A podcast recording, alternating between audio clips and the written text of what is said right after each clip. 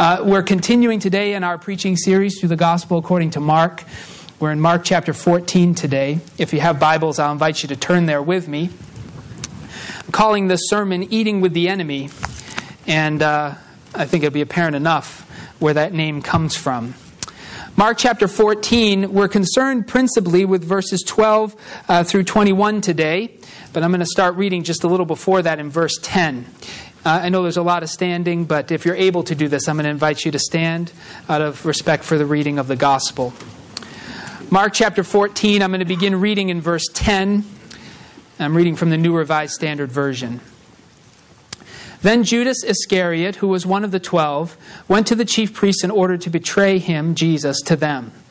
When they heard it, they were greatly pleased and promised to give him money. So he began to look for an opportunity to betray him. On the first day of unleavened bread, when the Passover lamb is sacrificed, his disciples said to him, Where do you want us to go and make the preparations for you to eat the Passover? So he sent two of his disciples, saying to them, Go into the city, and a man carrying a jar of water will meet you. Follow him. And wherever he enters, say to the owner of the house, The teacher asks, Where is my guest room, where I may eat the Passover with my disciples? He'll show you a large room upstairs, furnished and ready. Make preparations for us there. So the disciples set out and went to the city and found everything as he had told them, and they prepared the Passover meal.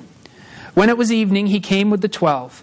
And when they had taken their places and were eating, Jesus said, Truly I tell you, one of you will betray me, one who is eating with me.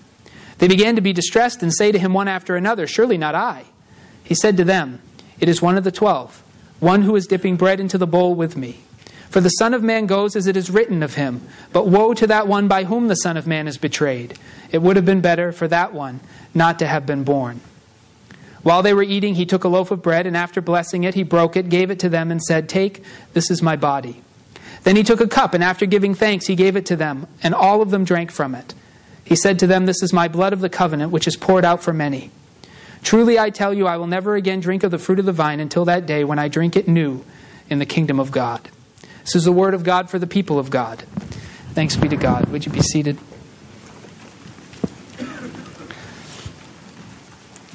This is uh, uh, an interesting passage in all kinds of ways, and I'm, I'm sort of excited to preach it because some of the insights that come out of it I think will be very helpful for us in practical ways. And that's not maybe that's not always the case with my sermons. I'm not sure how practical some of them are, but this one is quite practical. And it's interesting to me that Jesus is now entering into a time in which his death is becoming imminent. This is the last night that Jesus would be a free person living in Israel. He will be arrested on this evening. He'll be tried during the early morning hours. He'll be crucified and dead by the next afternoon. So, this is an intense time. And Mark has increased the drama in some ways by telling us what is going on with Judas that Judas has decided that he's going to betray Jesus. We talked about last week that part for Mark of what precipitated Judas's betrayal was some disagreement with Jesus over what the new kingdom is to look like and what the Messiah is supposed to do. And he seems to not agree with Jesus. And so he begins this process of getting ready to betray. And so we're entering into a time in which we can ask the question of Jesus what does it look like to love our enemies? What does it look like to pray for those who persecute us? Jesus has said it. This has been one of his teachings, not so much in Mark. Mark is going to show us, whereas Matthew tells us. But we ask the question what does that look like in real life? And here it is Jesus' enemy is there with him, one of his twelve. Now, some of you maybe have been in this situation. I pray that not all of you have, but I suspect that most here have. The, the moment in which somebody that you spent time with, that you've invested in, you thought was a friend, you find out that they have been conspiring against you behind your back, talking about you now, it's easier, it's actually harder to do it completely behind someone's back today. It seems like it always gets out on Facebook, right? Everybody finds out eventually. There was a time where you could keep that secret for a really long time. And then years later, sometimes you find out that this person who you had entrusted yourself to, you had invested in, you had spent time with, maybe even shared some private things, was out spreading that stuff about you behind your back. Some of you can recall those memories. You remember how it felt. Remember how you felt about that person. what you did in response. For some of you, the betrayer was one of your own children who stole a credit card or money. How do you go on in relationship with someone like that? What does it mean to forgive? What does it mean to reconcile? What does it mean to love a person who has done that to you, who has betrayed you? Jesus is going to, I think, give us a way forward.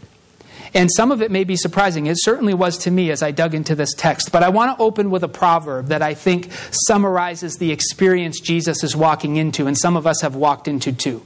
Proverbs 25, verse 19 says this Like a broken tooth or a lame foot is reliance on the unfaithful in a time of trouble. I'm going to read that again. Like a broken tooth or a lame foot is reliance on the unfaithful in a time of trouble. Now, when I would read that, that passage as a young person, the twisted ankle always resonated with me because I was doing sports and things like that. But the older I get, the tooth thing speaks more. I, I, you know, you'll see what I mean when you get older for those who are young, and the rest of you say, boy, it's just beginning, right? You've taken a bite of something and had that sharp tooth pain. Do you ever quite bite there the same again? Right? You start chewing on the other side. You avoid that thing like the plague.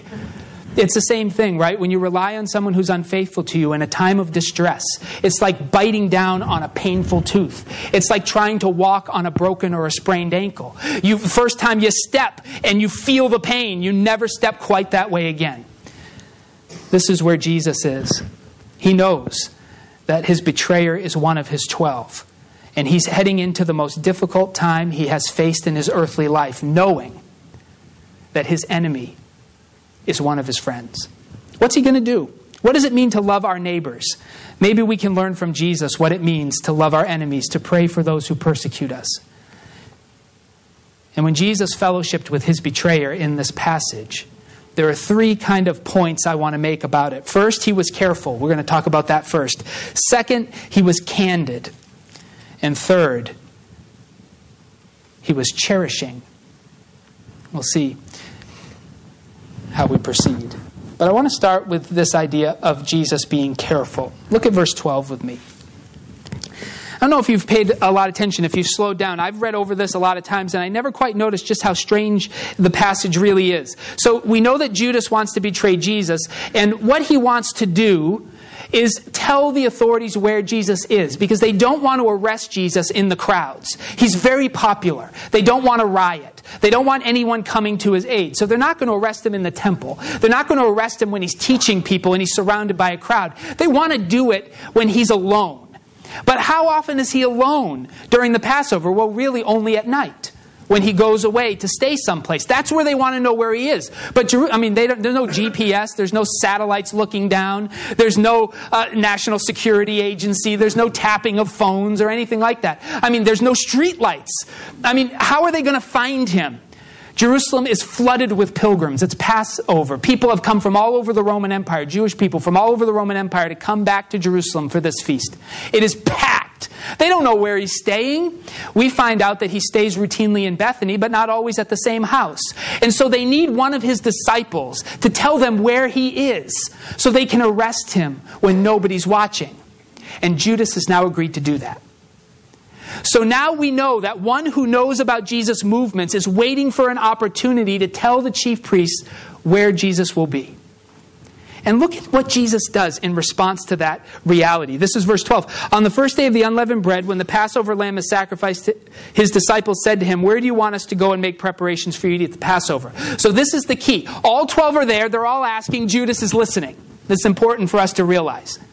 And he's listening. Where are they going to make preparations? Jesus has slept outside the city up until now.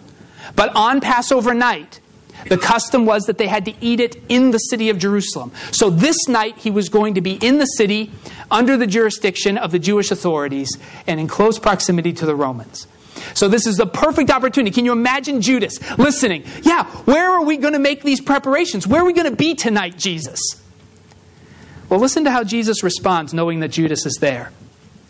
So he sent two of his disciples. Mark doesn't tell us who they were. Luke will tell us that this is Peter and John. But we can guess that it's probably not Judas, right? And uh, of course, Luke tells us it certainly wasn't, but we could guess that. So he sent two of his disciples, saying to them, Go to this address, that's where we're going to be. No. Of course not. Then Judas would know where they were going to be. So this is what Jesus says Go into the city, and a man carrying a jar of water will meet you. Follow him. And wherever he enters, say to the owner of the house, The teacher asks, Where is my guest room where I may eat the Passover with my disciples? He'll show you a large room upstairs, furnished and ready. Make preparations for us there. So the disciples set out and went to the city and found everything as he had told them, and they prepared the Passover meal. So Jesus entrusts the preparation to two of his disciples. We find out in Luke it's James and John. And they're not told where they're going, they're just told to look for signs. Go into the city, you'll see a guy carrying a water jar. He'll meet you. Follow him. Whatever house he goes into, that's where we're going to have the Passover. Speak to the owner of that house. Ask him if the upper room is ready. He'll say, Yeah. Do you see what Jesus is doing? He's making sure Judas doesn't know where it is. When Jesus is in the presence of his betrayer, he is careful. He is careful. Notice all that mystery and intrigue. Two unknown named disciples, some guy carrying a water jar, entering into a house, some owner that's already have things prepared.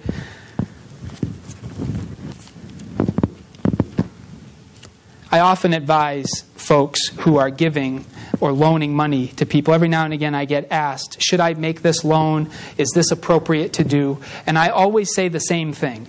And some of you have heard this because I've been saying it for years. Don't ever give or loan anything you can't afford to lose. And what is bound up in that, uh, that kind of advice is this idea that you don't have to trust somebody to be loving toward them. And Jesus with Judas, whatever it means to love our enemies, Jesus is not conflating love with trust. Now, this is a difficulty because when we are in our own lives confronted with people who are not trustworthy, who have proven to betray us in the past, who have stolen from us, or have made false promises, or haven't delivered on what they say they're going to do, or whatever else, or have slandered us in the past, or spread around something intimate or personal about us that they said they would keep private, but they went to the next person and said, I'm sworn to secrecy, so don't tell anybody but, and right there they lied to you and betrayed you and stabbed you in the back just by doing that. Like when, when that happens, sometimes those folks who want to, to be forgiven come to us and assume that we are supposed to trust them again, or else we haven't really forgiven them. Right? That love requires trust. But there's something here in this passage that Jesus, when he is encountered by a betrayer, he is careful. It is very clear he does not trust Judas. I think the story is going to show that he loves Judas. But he does not trust him. And so Jesus does not want this Passover meal interrupted. This would have been the perfect time to arrest him, right? He's in an upper room, private. It's just he and the 12. Nobody could run away. They could get them all in one shot, trapped in a room. Would have been perfect. But Jesus does not want to be betrayed on that night, not in that place. He wants to eat his Passover with his disciples. And so, knowing Judas, he deliberately obscures the facts of where they'll be so Judas cannot turn him in. So, Jesus, when he is in the presence of a betrayer, does not conflate love with trust. We're assuming Jesus is going to love his enemies. That's what he's told us to do. But apparently, loving his enemies does not mean necessarily trusting them. Secondly, Jesus is candid. Now, this is a, I don't know if this is surprising to you what happens here, but it is surprising to me. Look at verse 17. When it was evening, he came with the twelve, and when they had taken their places and were eating, Jesus said, Truly I tell you, one of you will betray me, one who is eating with me. They began to be distressed and say to him one after another, Surely not I. He said to them, It is one of the twelve one who is dipping bread into the bowl with me. For the Son of Man goes as it is written of him, but woe to that one by whom the Son of Man is betrayed. It would have been better for that one not to have been born. So here we have a situation. This is what's surprising to me. I would have thought that if Jesus knew that Judas had intended to sin against him, had already sinned against him, and gone to the authorities and said, I'll betray him for the right price, I'll just, I'll get back to you when I know the right time. Like you'd think Jesus would have what? Gone to him personally, right? And had a personal conversation with Judas tried to reclaim him before the deed was done, but none of that happens. Jesus is very candid. In the whole group, he spills what he knows. I'm going to be betrayed, and it's one of you. Now, he doesn't say who it is, but he says that it will happen. It's not until the Gospel of John is written that any of us know in the Gospel history that Jesus did, in fact, tell one person that Judas was going to be the betrayer on this night before it happened. He told the, the Apostle John, which John testifies to in the Gospel. But nobody else knew who it was. So maybe that's surprising to you, maybe it's not. But Jesus doesn't go to Judas. Instead, he exposes the conspiracy right in front of everybody. He tells them all that he knows what's going on. But he protects Judas's identity. Now, Jesus missed a prime opportunity to protect himself on this night. We've all done this, right? When somebody has something negative to say about us, they start spreading slander about us in one way or another, what is our instinct? It's to get support for our position, right?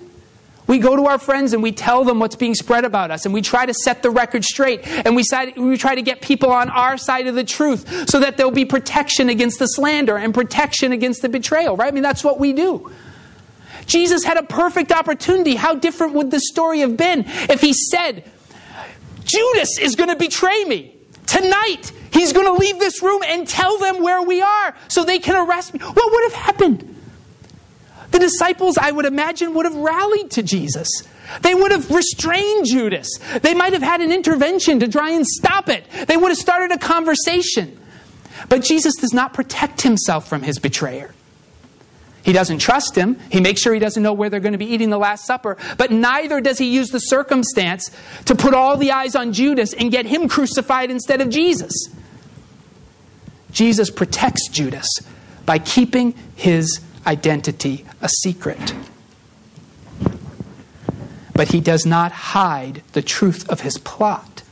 You see this? Jesus is careful, but he is also candid and honest but in that honesty, he shows as much care for Judas as he does for himself. And third, Jesus is cherishing. I had originally said charitable, but I don't like what that word implies. He cherishes Judas.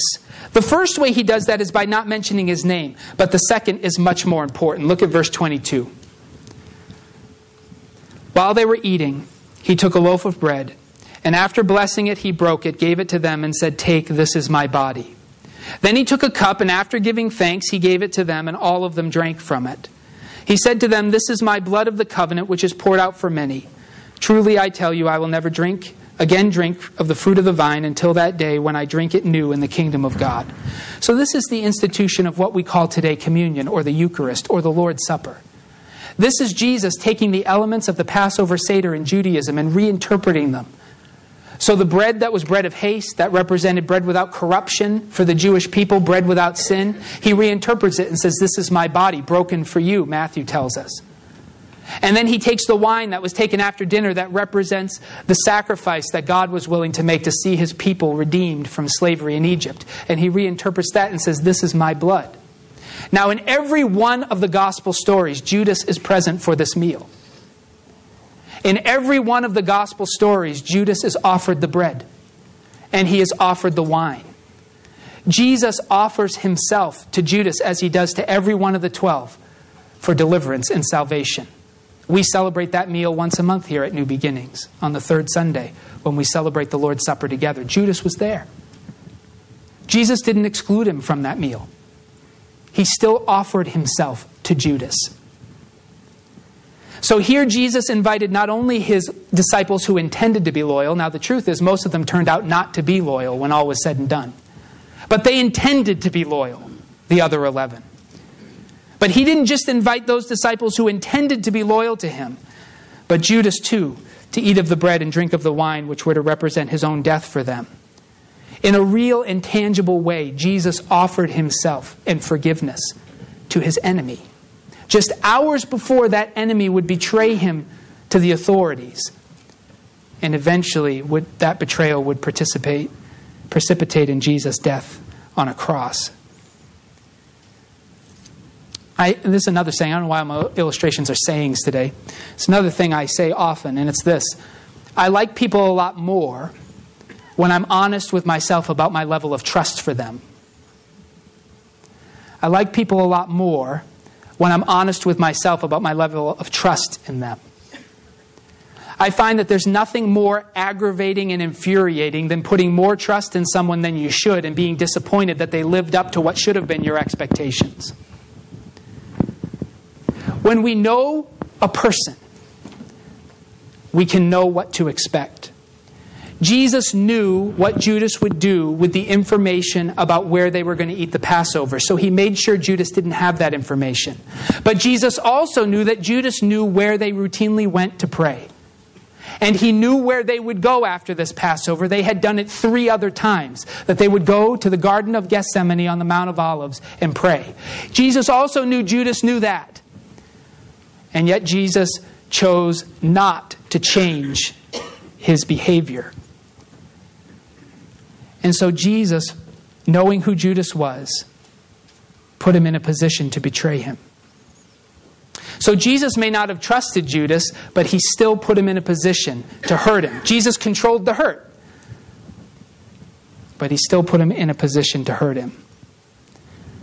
Jesus chose the betrayal he was willing to bear and it was because it was God's will that he be handed over to the authorities.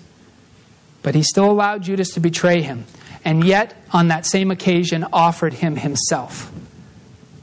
So here I think, and I might be reading between the lines a little bit, but I think Jesus offers Judas a way out.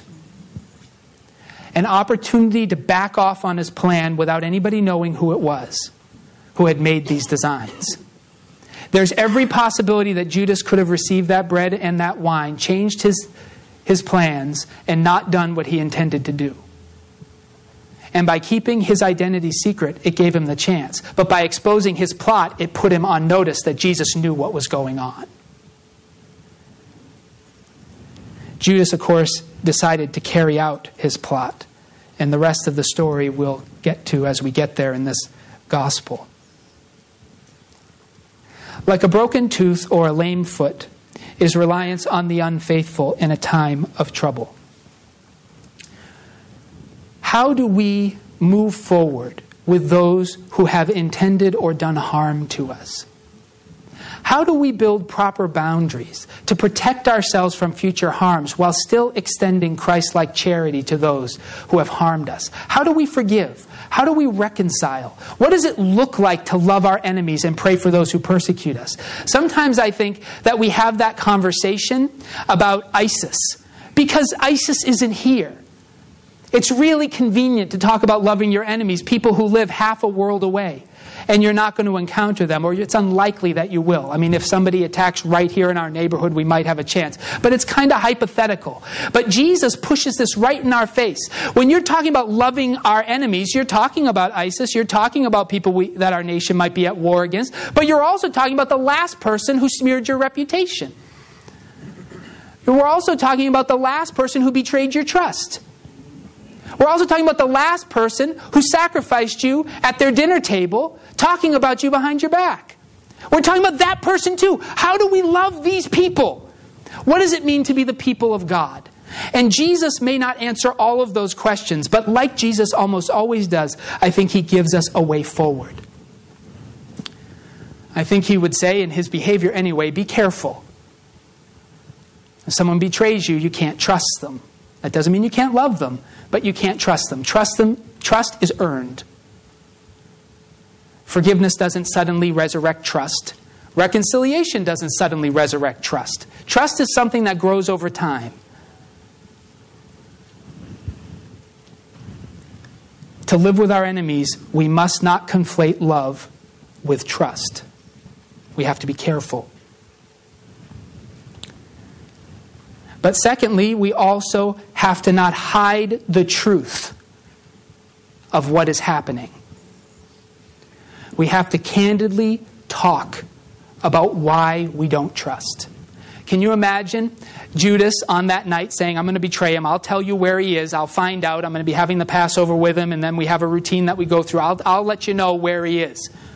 And so Judas is there, and he comes into the room, and, and, they, and the disciples ask the question. Maybe Judas led it. We don't know who asked it. But the disciples ask the question, where are we going to have the Passover? And Judas is waiting, and he's listening. And Jesus gives these cryptic things. Find the guy with the water jar, enter into the house with all that stuff. And Judas is going, what, why is he doing it? What, what, what?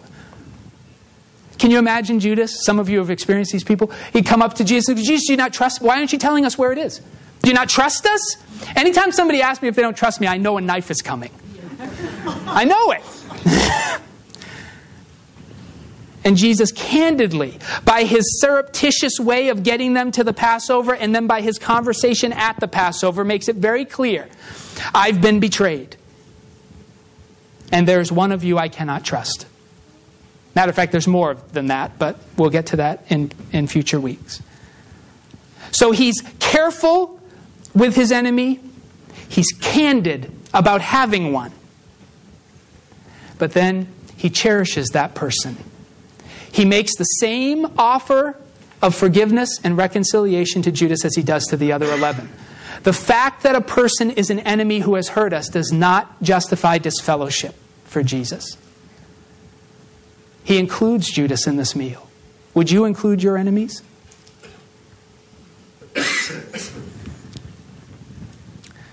what Jesus did and didn't do when he knew he was going to be betrayed has to be instructive for us. And the more I read and ponder the life of Jesus, the more I realize how much his life really does reflect mine. Sometimes uh, it's, it's easy to make Jesus kind of God, and so he lives a life we could never live and walks a path we could never walk. And it's easy to kind of dismiss him when it comes to the everyday stuff of my life because, you know, well, that was Jesus. This is me. But the more I read this story and live into it in Matthew and in Mark and in Luke and in John, I realize that most of what I experienced in my life, Jesus experienced too. And the reason I want to say that's Jesus and not me is not because he's not relevant, but because I don't like his answers. I don't like to think that that's something I have to do. I like to think that's something Jesus did for me so I don't have to do it.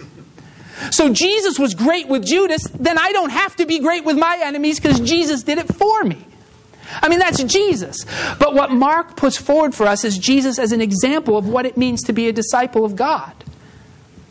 Maybe easier for him because he was God, but somehow I suspect being fully human made it hard for him too. But I notice that most of Jesus' experiences are just like mine. They don't all happen in the same order, but they're all there. And betrayal is certainly something I understand. Not just by being betrayed, I have been the betrayer. And maybe some of you have experienced that too. But we have to somehow learn that Jesus is showing us not what it means to be God, but what it means to be human. God became flesh to show us what it means to be human. He did not become flesh to parade around how easy it is to be God. And so Jesus is our example of what humanity looks like. We already knew what God looked like in some ways. But what does it look like to be human? And it looks like being careful with our enemies in this scene. It looks like being candid about having enemies. And it looks like a people who cherish those who have harmed them or who are going to harm them.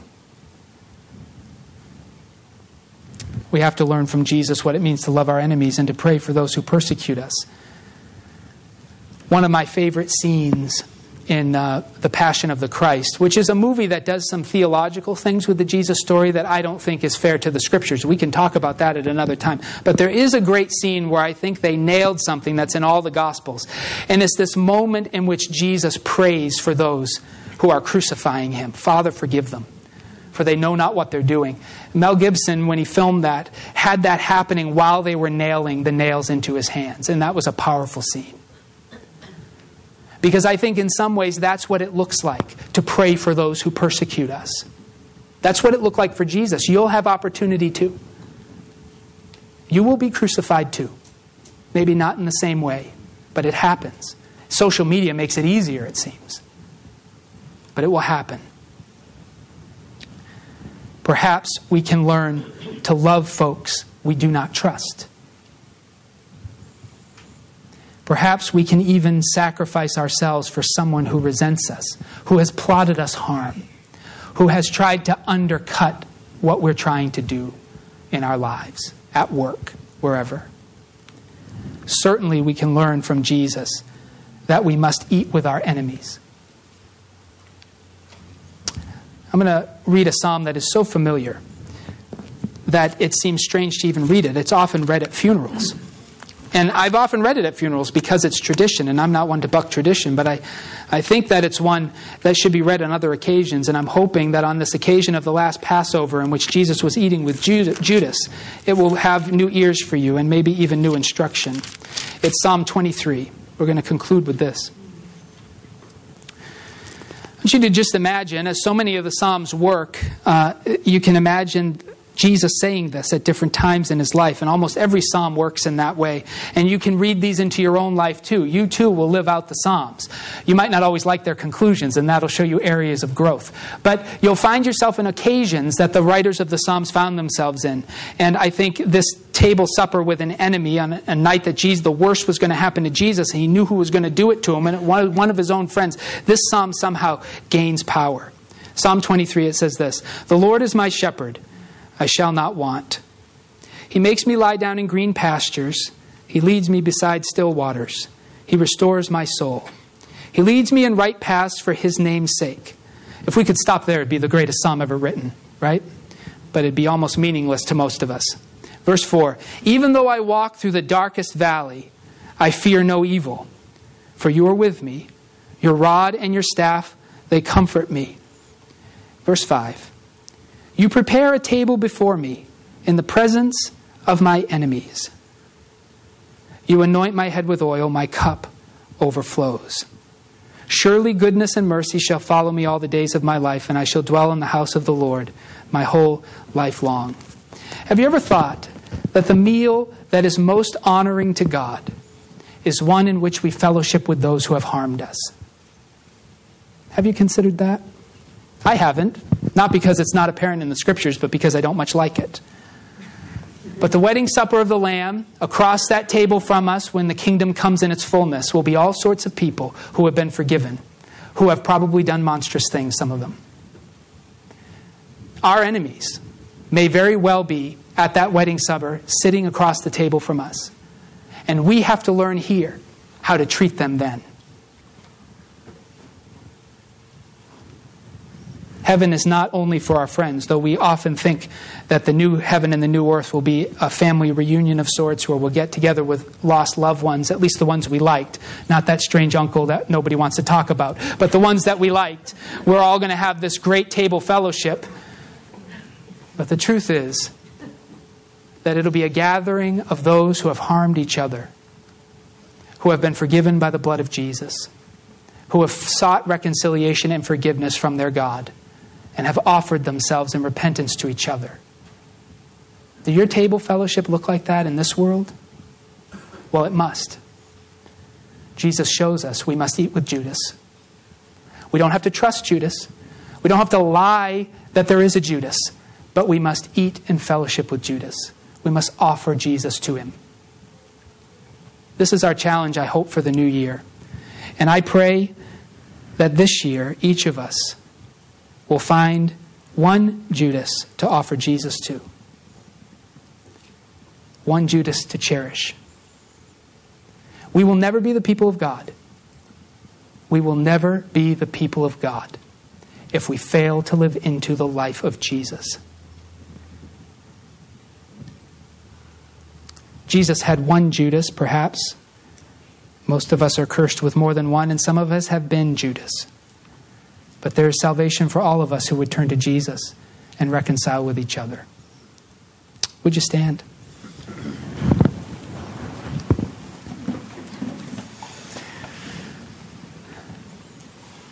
Let's pray. Heavenly Father, we give you thanks for showing us again the quite challenging road that it, is to follow you. Some of us have felt these pains so deeply that even to think of the person who inflicted these wounds causes us uh, anxiety and fear and trepidation and anger. Heavenly Father, we don't ask that you take the wounds away or that you justify the evils that have been done, but would you help us to respond to the Judases in our lives the way that you did?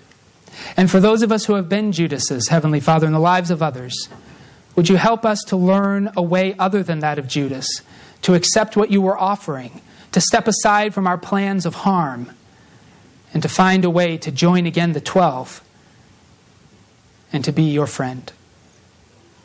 Heavenly Father, we give these things to you. As we enter into this new year, we trust that there'll be many opportunities to live out the life of Jesus again this year. Would you help us to have eyes to see when we have opportunities to be you in the world? Would you convict us in our hearts when we make poor decisions? And would you lead us back into the way of holiness? Heavenly Father, help us to learn to forgive. Help us to learn to love. Help us again to learn what it means to be the people of God. And we'll give you thanks in Jesus' name. Amen.